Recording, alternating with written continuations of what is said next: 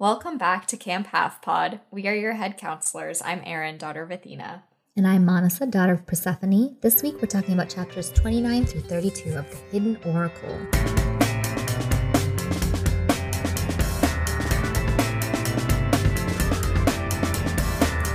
I was cracking up while looking over these chapters because you got the, the singing battle again.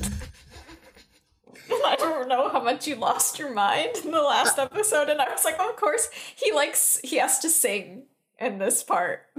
He has to sing always. Like I get that he's the god of music, but can we just can he just get a bow and arrow again? Does he have Yeah. to keep singing? And it's always like weird stuff. Like why can't I know that it's humorous and it's definitely for the tweens, but why can't he just be like, oh, and I hummed an old Grecian tune that you Yeah. wouldn't know? It Yeah. has to be very specific songs. Make it something so it doesn't get stuck in our head, you know? Mm-hmm. But unfortunately, the choices that Rick makes are ones that get stuck in my head. Yeah. And not ones that I really want in my head for a long time, but that's okay.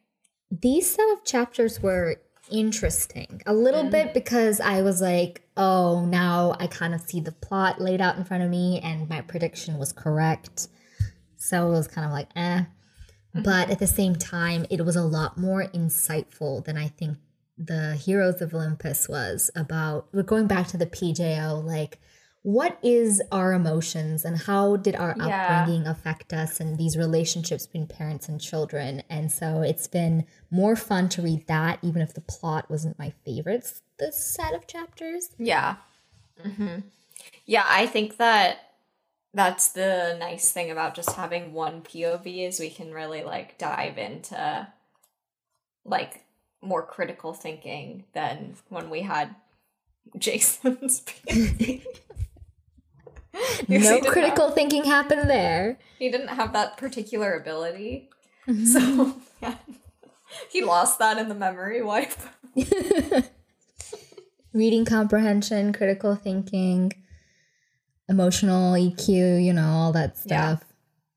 Not that Percy's like the the epitome of critical thinking, but No, but he's pretty, he has pretty high EQ, I would oh, say. oh yeah, yeah, agree. And a lot of that is critical thinking, even though it's not like logical thinking. It's critically important.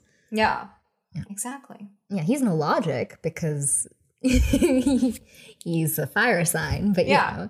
yeah. Annabeth has the logic, Yes, that's true. long Only. Yeah. well, uh, to summarize what I was complaining about, Apollo faces his biggest enemy of this book and what I'm guessing will be the enemy of the series, and is betrayed by a friend. What a theme in Rick's books. Betrayed by a friend. Same with the lightning thief. Hmm.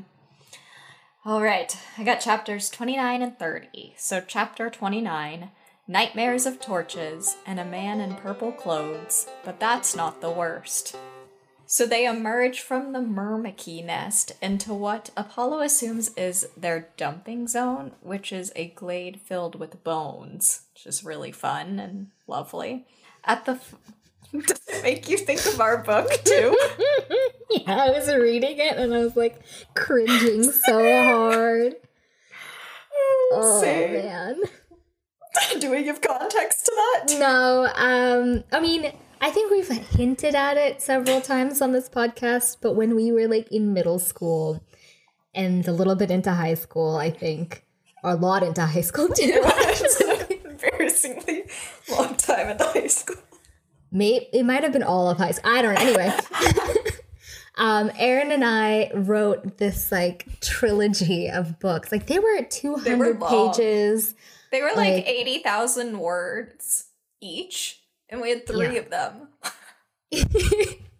and the plot it was really bad i don't know what we were there's some parts of it that really like we were clearly exercising our creative writing skills and i really appreciated Yes. that Oh, yes. and just like being able to do that outside of a high school environment was nice but reading back on it is also so cringy We gotta get Really- back to that. we gotta should get to back to that But um, we had a scene where they like escaped this society that they had built. this was like this was like 2000 like eight to onwards, right? So we It was really inspired by like the Hunger Games. dystopian we actually novels. think that Divergent stole from us. yes, that's true. That is we true. wrote that before, but we had the scene where they like emerged from their society and there was a whole world outside and they were like walking and they were like, what are these things we're stepping on?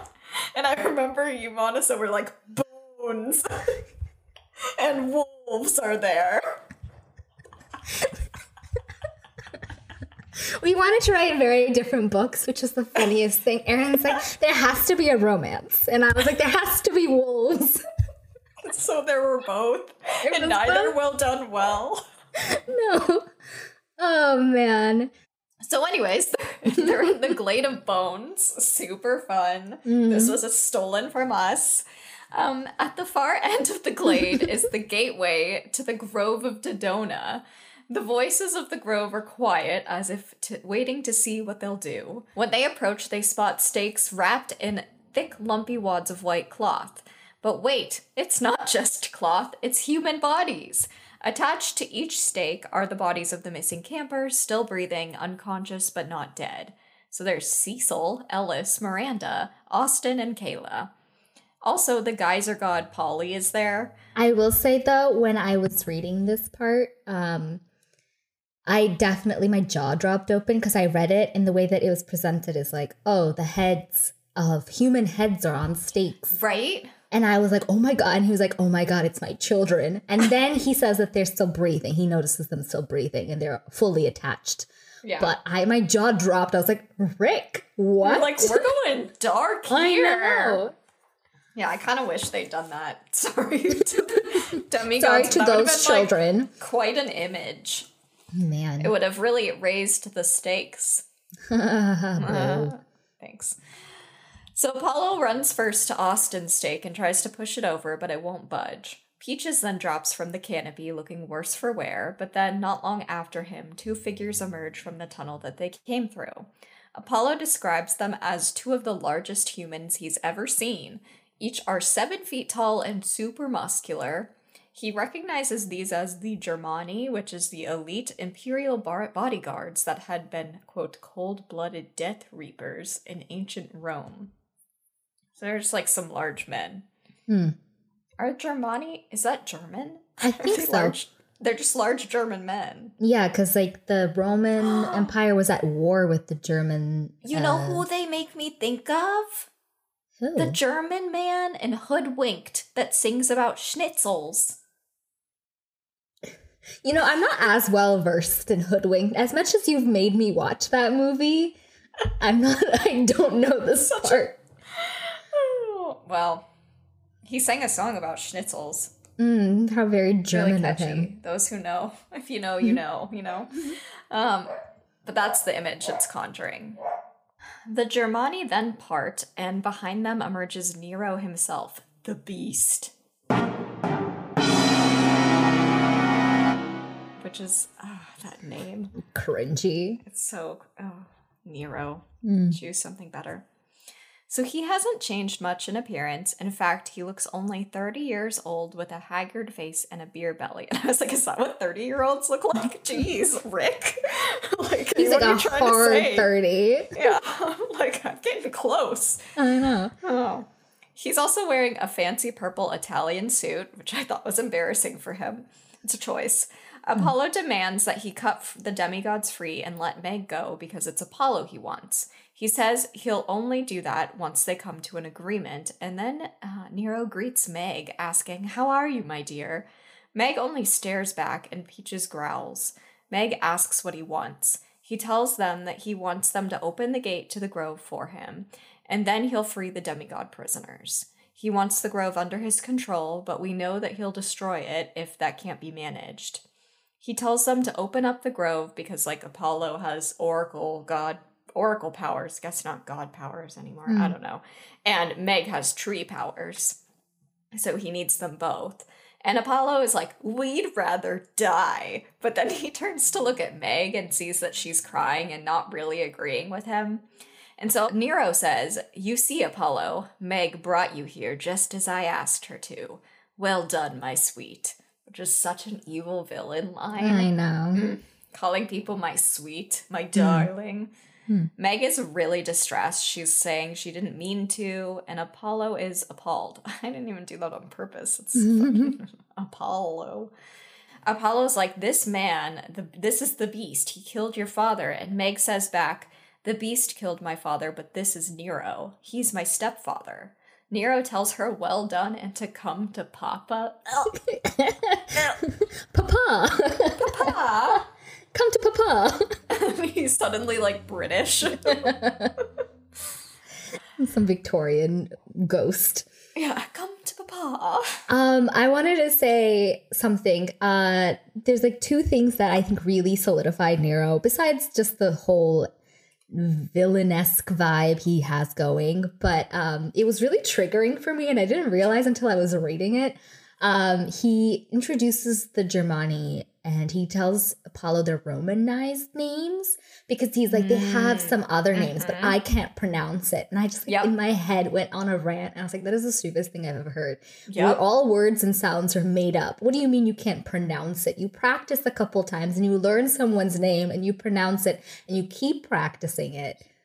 And he's been alive like eons, you yeah, know? like just shows you're so dumb. You don't know how to. I would have roasted him. He'd be like, I can't pronounce it. I'd been like, oh my god, you can't pronounce someone's name. You can't just put idiot. sounds together.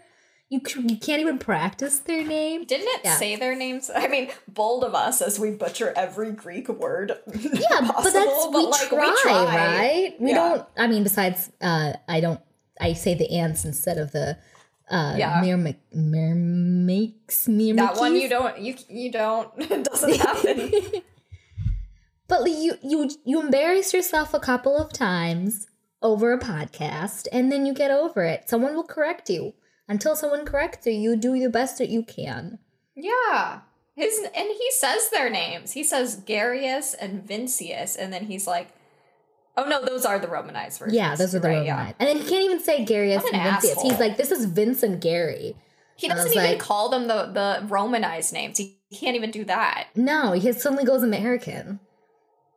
We are we are in solidarity with the Germani buff men. Yes, They need I mean to that rebel. when my dad started first started working, I think in California, he like introduced himself, and the guy was like, "That's really hard to say. Can I call you Bob?" And my dad was like, "No." Bob. Yeah. And but that's not, Not even, even like close similar. to my That's father's not even like similar. Yeah. Wow. Uh, I had a like teacher in middle uh, high school who um, couldn't say Monisa, so he called me Mademoiselle M. What? Then I had um, another a middle our drama teacher couldn't say Monisa, so he called me Mo Money. oh my god, I remember that. I didn't know that was why. I That was why. like, a weird bond. they must be really close or something. He was like Mo Money, and I was just like, art teachers are What fucking fuck? weird. Wow. He's a white man ruining Yeah. my lives. People need to just like learn to pr- and even if you don't know how to pronounce something while looking at it, like you can ask or you can Google like at this point you can Google it, you know, like they're Yeah. like name pronunciation guides. Like it's not that hard.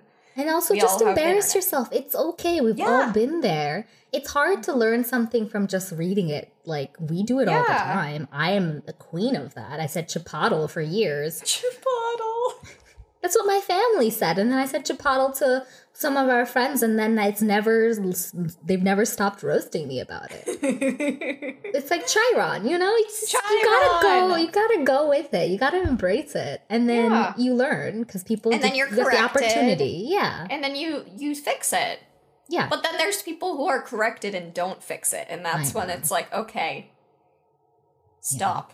I think this was especially triggering because hanging out with somebody and we did a whole thing where I like pronounced my name. I phonetically sounded out my name. We did a whole thing. I was like, it sounds like Monica, but it's Monisa. Like if that if you get really confused and you don't know what to say, just think about it for a second. And then literally two minutes later, he was like Manasa, and I was like, oh no. God. Yeah. People are dumb. Yeah. Anyway, that was my trigger. So Papa is here and He's here to trigger us. He's here to trigger us. His little purple Italian suit. and he can't even pronounce like are they, these guys are like his two friends, you know? Yeah. I don't think he has friends. I don't think he has any friends. There's I like mean, the there's other two, like his Yeah. co-workers, basically, his business partners. his coworkers. I don't know what these are. These are like his like bodyguards. Hmm. Nero sucks. All right. I have another chapter. Chapter do. 30. I school Meg McCaffrey. Yo, girl, your stepdad is whack. Why won't she listen? God, Yo, girl. Yo, girl, okay, he's Rick. whack. Yeah, if I meet Rick, that's just how I'll talk to him. you girl. Yo, girl. like, this is my lizard friend. What is it? A reptilian, friend. Reptilian friend. friend. yeah, just terrify him with all the things he's created. But we, for some reason, have hyperfixated We have on. latched onto it, yeah. So Apollo thinks of all the times he's been betrayed, but he can't recall a time where it it hurt so much and surprised him so much. He like was he really wasn't expecting this from Meg.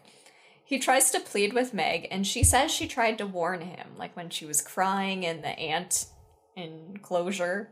Makes it sound like it was at the zoo. that sounds like the name of like I don't know, like an indie song, crying in the ant enclosure.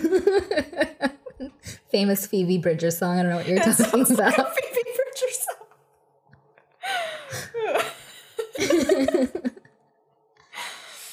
Oh, but Nero just laughs at at um at Apollo trying to plead with Meg, and he says that like he's like even if you and Meg have become friends and you're like three days of knowing each other, she's only friends with you because I asked her to. And he's been her stepfather, protector, and caretaker for years. He's like, You have nothing on me. Um, and she's a member of what he calls the Imperial household, which sounds very Star Wars to me, Hmm. even though it's spelled with an I instead of an E. Nero continues to antagonize Apollo, and Apollo is pissed, so he decides to charge at the Emperor, but then he trips over the bones and falls. the bones are coming back to get us. Meg Hmm. tries to help him, but he refuses her help, instead, turning on Nero and reminding him of all the terrible things he did as an emperor. How he let Rome burn and profited from it, how he erected a statue of himself and likened it to Apollo and claimed to be the sun god. Apollo tells Meg that he'll burn the demigods too, and Meg seems really distressed, but tells Apollo, Nero cared about me, he gave me a home, and he taught me to fight.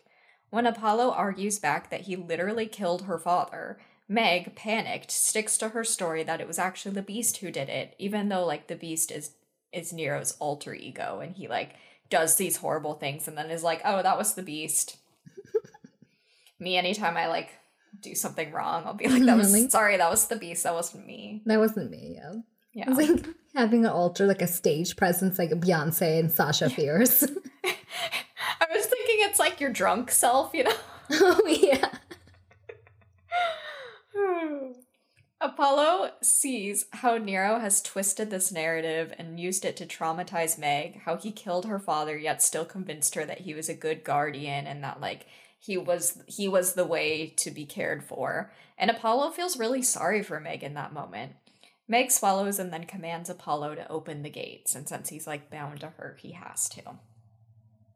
So that is the end of those two chapters. My thought was that maybe he calls himself the Beast because he feels emasculated by the large German men. Hmm. I thought that was that was logical. Yeah. Um I I do like this reveal. I think it's a cool reveal. I think if I was even young, like I think it would have surprised me. I don't remember if it surprised me the first time I read it. I think I was a little suspicious of her background, but I think as a younger person, it would have definitely surprised me. Yeah, I definitely was not surprised, mostly because I have spent a lifetime reading these kinds of books. Yes, yeah. So I was like, oh, very original. But for somebody who's picking up books for the first time, I can imagine this being really surprising. I mean, I was Yeah. floored when it was Luke when I first read PJ at Right? like eight. Yeah. Yeah. Mm-hmm. Um, and I also am just like, I'm sure we'll get into it in your section too, but like the intense like parental trauma that Meg has, I honestly feel like she's been like we have a lot of abused children in these series, but mm-hmm. Meg, it's just like hers is one that I'm like the psychological trauma that she has endured. Yeah. It's it feels almost like it's it's very dark for a kid's book. And I know like I they write it in a way that like you don't like the younger readers might not recognize like the darkness of that of like the manipulation and everything and power dynamic, but it's very dark. Mm-hmm. And it's also like she's what homeless and twelve. Yeah. Like, it's it's rough. Yeah. Oof. Hmm. I also thought Imperial Household is a dumb name. He should be I don't know. creative. I'm. I will say Nero as a as a villain is not my most favorite villain, but yeah. we'll yeah. see. We'll see He how could it be a little more extra. Yeah. He could have a little more flair. He's not creative enough, in my a opinion. Like the Beast. Imperial Household, these are just like, yeah. He Does he actually scary. have powers, or is he the beast because he's just like a scary normal adult? He reminds me of Smelly Gabe, honestly, who just Oh, a little bit more power. He's the Yeah. stepfather. He's abusive. He's tripping on his own sense of power, and whoa! This Mm-hmm. is what Smelly Gabe could have become he could have he had some German friends. if he had German friends. That's the solution to Hmm. That's the power. solution. That's how you get power. Oh God. All right, chapters 31 through 32. So, chapter 31 listen to the trees. The trees know what's up, yo. They know all the things. It's like, oh, very millennial. The, all the things. They know all the things. Yeah. Apollo is trying to reason with Meg about Nero's intentions. She truly believes Nero will not actually burv, burv. Nero will not actually burn the grove or the children, but Apollo knows that Nero can't actually control the grove. Its powers are too ancient, and since Nero can't have it, he won't want anyone else to have it either. But Meg has given Apollo an order, and he can't disobey. Apollo goes towards the gates and gently hums, This land is your land all the fucking songs to open the gates and wake the trees. The trees respond to Meg's powers since she's the daughter of Demeter, after all. Basically, voices explode like 40 nail guns all going off at the same time, and everyone but Meg falls to the ground and covers their ears. The trees are speaking to Meg, and they end up explaining to her that Nero is actually evil and he's truly going to burn everything. This is like Meg didn't believe Apollo, but once the trees said it, she's like, Yeah. oh shit. That's fair. Yeah. I'd believe trees over Apollo. I mean, that's true, especially with Apollo's history with trees. Yeah, exactly. if the trees also are saying that, I don't know. Meg relays this and gets Nero to confess that he is planning on fully leveling Long Island entirely and building his new palace here. He's like, no one's gonna miss it. And I was like, a lot of people would actually agree with you, but you know. Meg begs her stepfather not to harm the woods or the people, but he lights a match and walks over to Apollo's son Austin, ready to light the boy on fire. Nice. Yeah. He loves to burn things. He does, and it's He's an arsonist. hilarious. that You he said has a- you wanted to be an arsonist. yeah, but I would be cooler than this. That's And I would not burn children or Yeah. even like it's build empty buildings. Let's Yeah, say. yeah, no, that's fun. yeah, not nature. Yeah, yeah. monster. Don't start forest fires. Start building fires. Also, like the it's hilarious to me the visual that Nero is this all powerful dude who has to carry around a box of matches. yeah. He's like, hold on, let me get this to light. He has to try a few times. I know. He's like, I swear I'm the sun god. I swear it. Striking a match a couple of times, it doesn't work. One breaks, he runs out of matches. I've realized in making this podcast that if we ever met a villain, we would just insult them. I think that's just my go-to. We're just I know, just bully. We have notes on how you should have performed better. yeah, yeah. Yeah. We'll be like hanging upside down in their evil lair, and we're gonna be like, "You don't even have a sunroof here. Like, there's no natural light. Like, it's just so stupid." For some reason, I just have music. the image of the two like old man Muppets that are always like critiquing things in the Muppets that are like in the wings that are like boo. I feel like It's us. we, were- we think we're a lot cooler, but that's just us. Oh, their names. I looked up their names. Statler and Waldorf. You can be the tall one because you're a jock. Oh yeah, that's true. I am a six foot jock. yeah. I forgot that I told people that. All right. Um, so chapter 32. It takes a village, people to protect your mind, YMCA, yeah. Which is hilarious because I think Village People is the Yeah. the band, right? Yeah. I saw that Yeah. they came they were like announced that they were going to be at BottleRock, which is the concert Oh. in Napa, and I was like, they're still alive.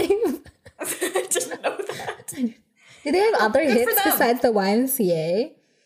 Uh, probably. They're out there somewhere. I don't know them. Hmm.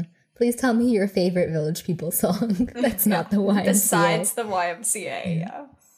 Apollo isn't the one to go after Nero and stop him. Actually, it's Peaches. Peaches has felt the change in mood and intentions of Meg, and so he goes and attacks Nero, and it basically eats the match. Nero is shocked at Meg's betrayal and warns her that the beast is now going to come for her. when I was younger, um, for some reason, my cousin, we went to Yellowstone. My cousin was like, I think I was like eight, and my cousin was one. And we were like, I was watching him. And um, he became really afraid of bison and the concept of bison. And so that was just like what we said for everything. It was like, if you don't eat your snacks, the bison's gonna get you. Oh, It's Like, I'm gonna call, you know how people are like, I'm gonna call the police. Like, I'm gonna, the co- police are gonna come Yeah. to like scare kids. It was the bison. I was like, the bison's gonna come and get you. And he'd like eat his vegetables. nice. Yeah, that's how I feel about this, except it's actual abuse and not just a Yeah, random and not- giant cow. A giant cow.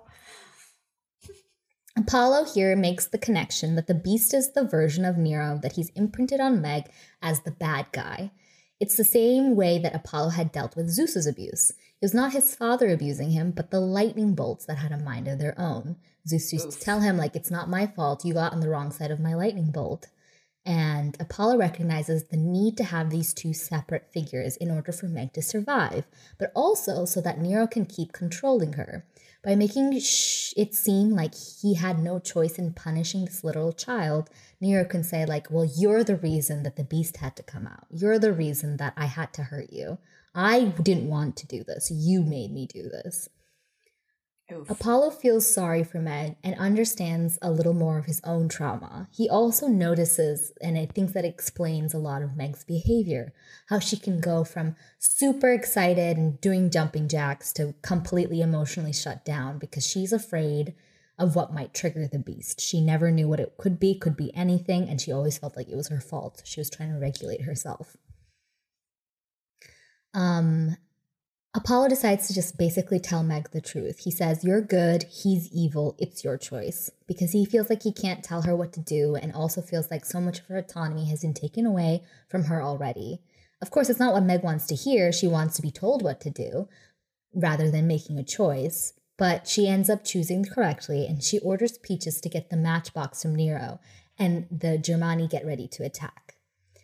Nero tells the Germani to burn Peaches and Apollo and that he and Meg will have a talk once they get home. Meg responds by channeling the grove of Dodona. Donda. Donda. No, wait, I said it right the first time. Yeah, you did. Yeah. Meg responds by channeling the grove of Do- Dodona and knocking everyone but Apollo over. Apollo is only left standing because he had prepared himself for the attack by starting to sing the YMCA over and over again. I do mm. find that image really comical that like this intense scene is going on and he's just standing there like YMCA Da-na-na-na-na. doing the hand motions too. I know. This you have to. It's instinctive. Yeah. Meg hears the trees try to tell her something. They say happiness approaches, the fall of the sun, the final verse. Would you like to hear our specials? Clearly that she's having trouble fully deciphering and there's too many voices and the trees are confused. Apollo gives Megs the wind chimes that uh, Rhea gave him, and he's still singing in his head to keep himself a little bit sane, and tells her to put it on the center tree and go into the grove. He turns to see the Germani get up, and with godlike strength, Apollo brings them down, even though they're like double his size. He flips them over, holding their spears, and he throws them into the sky like discus. Damn. He then turns to face Nero. Nero pours Greek fire onto the ground and then disappears, which is like so lame. Right? With more unnatural strength, Apollo grabs each of the bound and unconscious hostages and drags them away from the fire. He begs the gods in the forest to help him contain the fire because he's drained all of his um, randomly unnatural power and also even his normal power. He's basically just lying on the ground. and he hopes that he can somehow prevent the fire before it reaches the gates of the grove. Dryads emerge from the trees, like Daphne, and they take the fire into themselves and then they explode. Apollo's shocked, injured, and a little crazy at this point, and he starts thinking about all the sacrifices he's asked others to make for him and for the gods. He thinks about all the demigods and how the Dryads just have died because he's unable to stop the fire himself. The west wind himself shows up and blows through the trees and gathers up all the, the ashes of the fallen tree spirits so that they can go and be reincarnated. Apollo takes this as a sign that the god has finally forgiven him. And at that moment, everyone starts to wake up. Austin and Caleb wake up super confused and still bound. Apollo frees Austin and gives him one of the Germani spears to free the others. He's decided to go into the grove. Um, some notes. Uh, I just wrote, "Wow, shocking! Meg was raised by the evil and was told to be evil." I cause just because I predicted it. Again, I was being bitter about not predicting that, even though I hadn't predicted most of this, and I have a feeling I have predicted wrongly the rest of the series. so it's fine. Rick is like throwing in child abuse and trauma. I was like, I was not expecting that at all, especially mm-hmm. this late into the book. I didn't think that he would have Apollo be so critical and think through like Meg's feelings and be so empathetic for her. But he's been surprisingly really empathetic to his children and to others around him since he's become mortal. Mm-hmm. So it's kind of fun to read. I, I think reading an empathetic character is a lot more fun than reading a character who's just kind of like learning things and doesn't really regulate his own emotions. And I don't know, it's kind of boring. Yeah. Uh, Nero is super lame. I'm going to say that again. I think the purple suit was a minus 10 points. Yeah. The fact that he can't even be like strong and fit, even though he's been literally alive for eons and the fact that he like he's he looks old like a hard 30 like we have we have the technology he clearly has the money go get a derma peel like make yourself a presentable villain i want someone who's like so hot i would like a hot villain Yeah. i miss luke Yeah. Yeah. not even fighting villains. I mean, do. Gaia is like, I guess she's not really a being, but I imagine like her power's kind of hot, you know? Yeah, no, uh, Gaia was at least interesting because at, she was just everywhere all the time. She was like speaking through people, and she was just like, "This is just a taste of my power. Just wait till I wake up." And it was just like that was exciting. This guy is like fully formed and in front of us, and I'm not liking what I'm seeing. I'm gonna, I'm, I'm telling you, it's like two and a half stars at Yeah. most. We should rate all the villains. You know, Who's the You know- top villain? Is it Krook? Krook is because Krook has multitudes. Krook is Yeah. Luke and Kronos, and Kronos Yeah. is scary. He's got golden eyes. He's a daddy, you know, all that stuff. He's a daddy. He's a daddy who ate his own kids. And then hmm. Luke is like someone who has daddy issues and Yeah. struggles Whoa, whoa, with whoa. his. Was Kronos just the father figure Luke was looking for all along? He let him enter him, so he probably. Oh. no, no, no. Don't don't invoke Freud again. Freud's ghost. It's so strong. It's, it's powerful. It's so powerful. But I think he was the cooler villain because also he was physically formed, and the only reason he wasn't able to become full potential is because you have this complex character of Luke holding him back. Yeah. Whereas Gaia was just she just was waking up. She was like, "Ugh, I have to get the giants ready, get them out out of the house. And, know, Yeah, the her hair has to get done. yeah. Yeah. Mhm.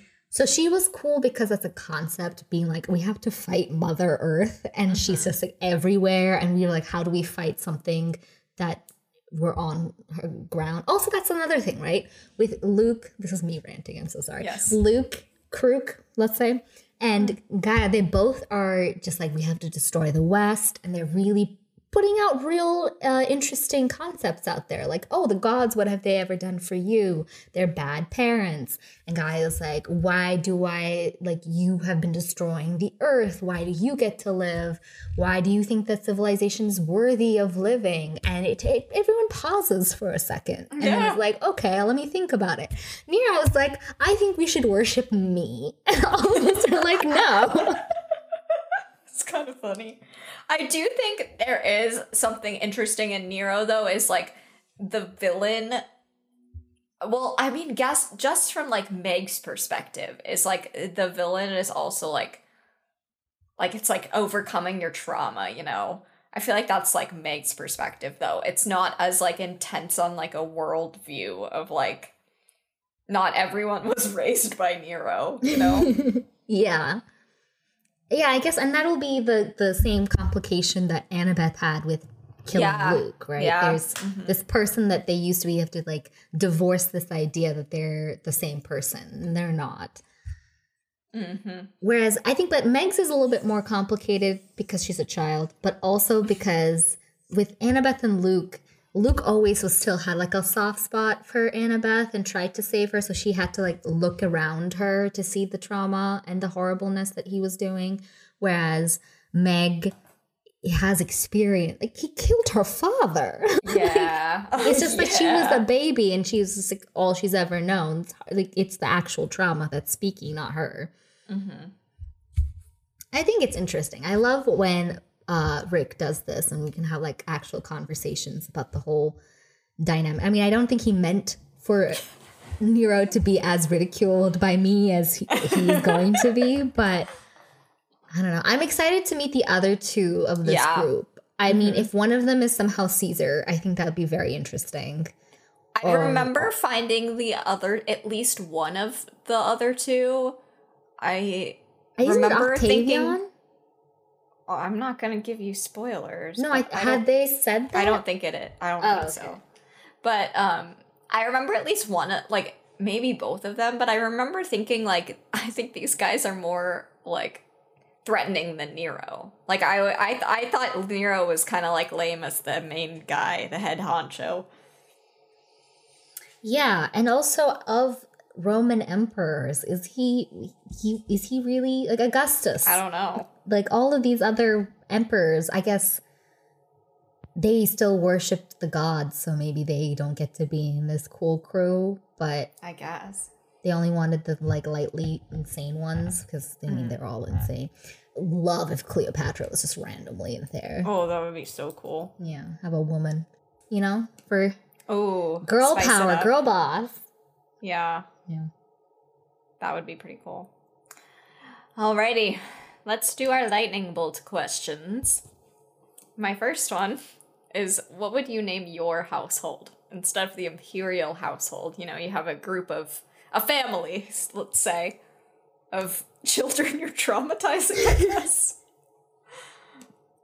Um, I would probably just do the like a, Acharya household. Just like Okay, keep the last yeah. name. You just keep it in the family. Yeah. That's good. Also, then like everyone knows, like imperial. Any anyone could be the imperial household, right? Yeah. Mine's is specific. It is relates back to me, and my name is on it. Yeah. all about me. Nero should have just named it the Nero household.